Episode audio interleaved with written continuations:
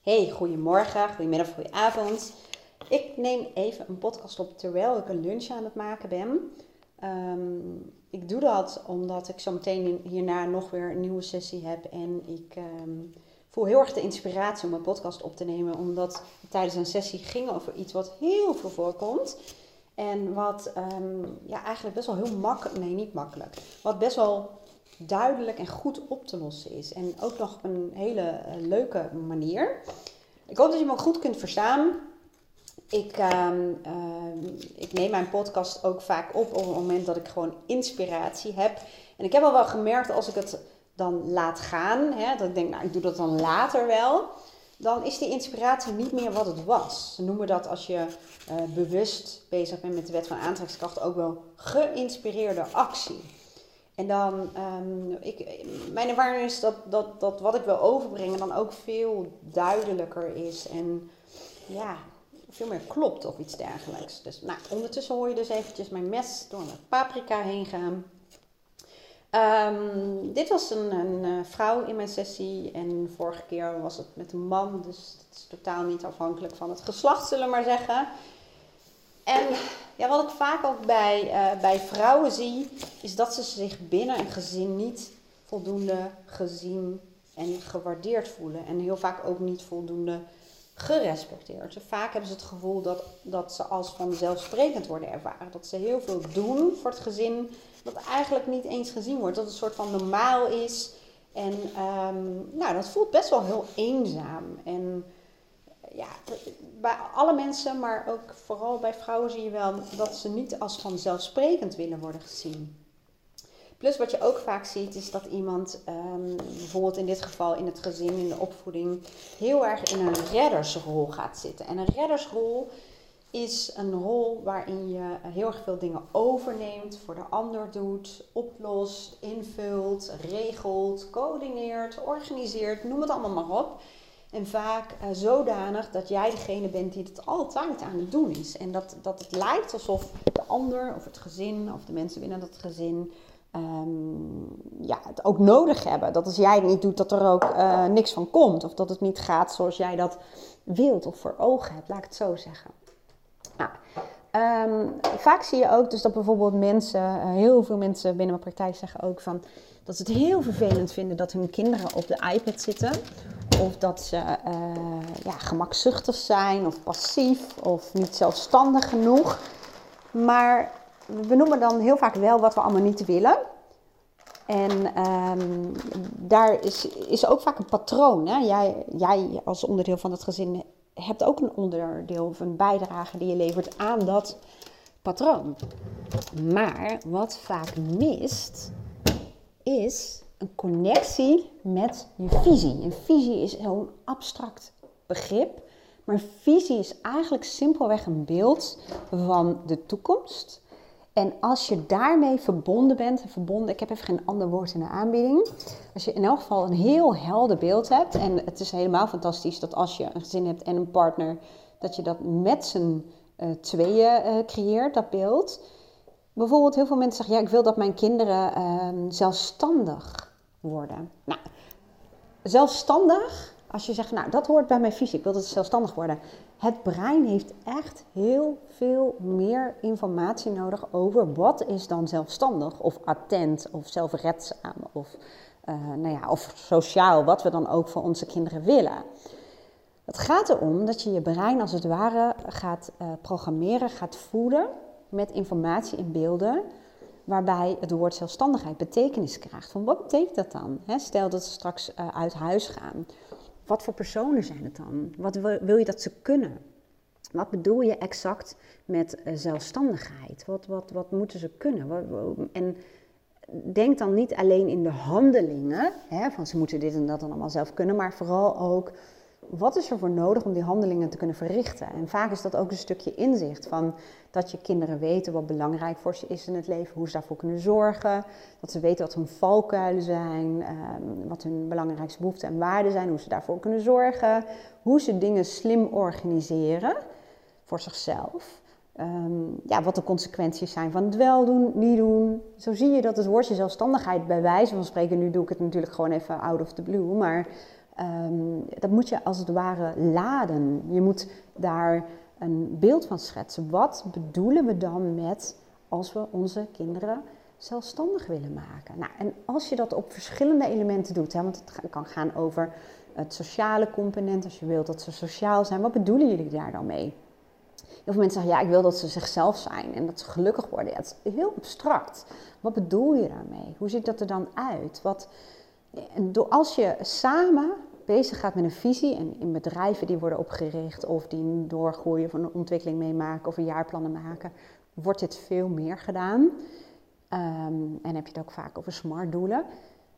Je hebt een visie nodig, je hebt een richting nodig om op te sturen. Want dan komt het volgende. Dan kun je bewijs van spreken. Dat klinkt allemaal best wel heel zakelijk, maar ja, in het bedrijfsleven doen we het ook. En eh, als we gaan opvoeden of een relatie hebben, dan is het net alsof we maar allemaal van onszelf verwachten dat we het allemaal wel weten. En dat we weten hoe het werkt, dat we weten hoe we de kinderen op moeten voeden. Dat we weten hoe je in een relatie samen bijvoorbeeld een team kunt zijn als dat is wat je belangrijk vindt. Maar dat is niet zo.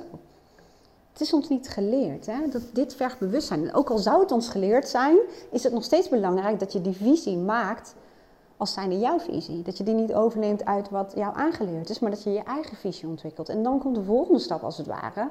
En dat is dus dat sturen op gewenst gedrag. Want als je een visie hebt en die is helder en je weet wat je bedoelt met zelfstandigheid, met sociaal, met zelfredzaam en whatever wat je allemaal voor je kinderen wenst, dan kun je daar als het ware, en heel vaak gaat het al heel makkelijk, is het bijna meer een logisch gevolg van het hebben van zo'n visie, dan kun je daar een soort van ja, strategie voor bedenken. Een strategie van welke afspraken gaan we hierover maken? Wat voor rollen willen we daar als ouders in spelen? Hoe verhoudt dat zich tot elkaar? wat, wat, hoe gaan we dat met z'n tweetjes organiseren? Heel veel mensen zeggen ook, die hebben het verlangen om daarin uh, een soort van te opereren. Klinkt al een beetje heftig, maar als een team. Hoe, wat is de definitie van een team? Hoe ga je met elkaar om? Welke rollen verdeel je? Wat doe je samen? Wat laat je aan de ene over? Wat laat je aan de ander over? je kunt natuurlijk ook gaan kijken naar elkaars sterke kanten en valkuilen. Hoe ga je dat in de praktijk doen? Welke normen zijn er? Welke regels spreek je met elkaar af? En waarom is dat zo? Door dit te doen, en ja, natuurlijk vergt het wat. Ook coaching. Ik zeg altijd, coaching is echt hard werken. Met coaching um, ja, ben je bezig met je bewuste brein. En creëer je, moeilijk woord, creëer je echt een visie. En vraag ik ook door, totdat jouw brein en de mijne ook snapt, wat bedoel je daar nou eigenlijk mee? En wat, wat, wat, wat ga je dan anders doen? He, wat, wat, stel, uh, je ruimt nu de spullen van je kind continu achter zijn of haar kont op, omdat dat gewoon simpelweg gemakkelijker is en sneller. Hè, calculeer eens even door naar de toekomst. Wat zijn daarvan de consequenties? En wat had je nou bijvoorbeeld gezegd? Je wilt ze zelfstandig maken. Oké, nu vertoon je bepaald gedrag. En dat is dat je uh, vanwege vaak gemakzucht of, of hè, uh, vermijden van het conflict, de harmonie willen bewaren, whatever, um, ruim je dat achter hun kont op. En als je geconnect bent met die waarde, en die waarde gaat over meer dan alleen maar wat je voor je kinderen wenst, maar ook voor jezelf. je wil zelf ook geen sloof zijn en als vanzelfsprekend worden beschouwd. En je wil zelf ook tijd voor jezelf en je wil gerespecteerd, gewaardeerd worden. En wat zou dan een dienender strategie zijn? wat zou dan ander gedrag zijn? En door die connectie met je, met je visie zul je merken dat je veel meer gaat sturen op de lange termijn. Dat je veel makkelijker over het korte termijn ehm, ja, stukje heen stapt. En wat ik daarmee bedoel is de korte termijn bevrediging. Bijvoorbeeld gemakzucht, het, het um, vermijden van het uh, conflict.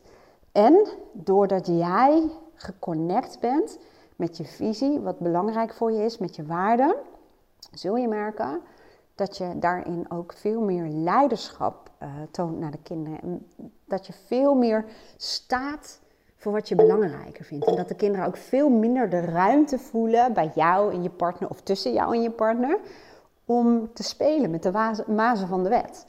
En uh, doordat je ergens voor staat en dat je weet waar het over gaat, dat je weet waar het aan bijdraagt, het wordt echt zoveel makkelijker. Zo had ik met mijn dochter altijd dat ik zei: Ik ben jouw moeder En niet je vriendin. En ik vind het wel belangrijk dat, dat ze vertrouwen heeft en dat ze, dat zijn ook waarden en hoe we met elkaar omgaan. Maar het is niet mijn taak om een vriendin te zijn. Een, een rol van een moeder, in mijn ogen, mijn visie was dat, um, ja, doet ook dingen en die niet uh, geliefd zijn. Of die, uh, waardoor je uh, dochter of je zoon je niet zo erg aardig vindt op dat moment. En je kunt wel zeggen, je blijft in gesprek. Maar soms is het gewoon wat het is. Omdat jij weet waar het over gaat. Omdat jij weet wat belangrijk is. Omdat jij weet wat op de lange termijn belangrijk voor je is. En je gaat dan ook steeds meer merken... Um, dat je wel soms voelt dat je op de korte termijn wil handelen omdat het meer gemak of wat dan ook oplevert. Maar je voelt het contrast, je voelt dan een soort van conflict. Als ik dit blijf doen, dan kom ik niet daar waar ik heen wil.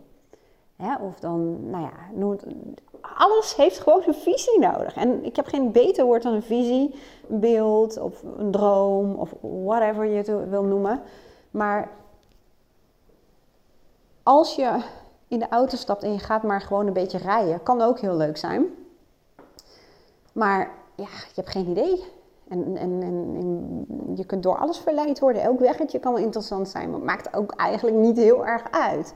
En op het moment dat je een bestemming voor ogen hebt en je weet ook hoe lang je er bijvoorbeeld over wil doen. Stel dat je uh, op reis gaat en je moet voor een bepaalde tijd inchecken bij een hotel. Dat is misschien een beetje een strak voorbeeld, maar uh, dan weet je gewoon uh, dat je, bij wijze van spreken, door moet rijden of dat je niet zomaar uh, even ergens anders heen kan gaan, omdat je het anders niet gaat redden. Ja, dit misschien is niet helemaal een goede voorbeeld, maar je snapt wel een beetje wat ik bedoel. Dit is wel waar het over gaat. We hebben ja, toch wel richting nodig in ons leven. Dat, dat, is wel een van de meest gestelde vragen. Wat wil ik? Wie ben ik?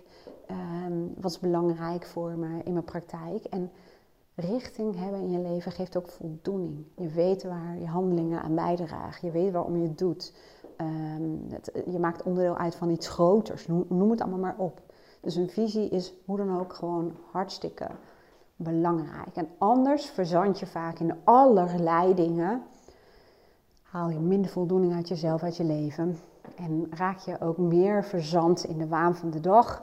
En ga je ook veel meer primair reageren vanuit, um, ja, nou ja, laat ik zo zeggen. Je gaat veel meer primair reageren. Want ja, geen richting betekent ook vaak dat we maar een beetje wat doen. Eigenlijk gewoon een beetje op de automatische piloot. Terwijl we wel voelen, dit leidt niet tot tevredenheid, dit leidt niet tot voldoening, dit leidt niet tot eh, een fijne gezinssituatie.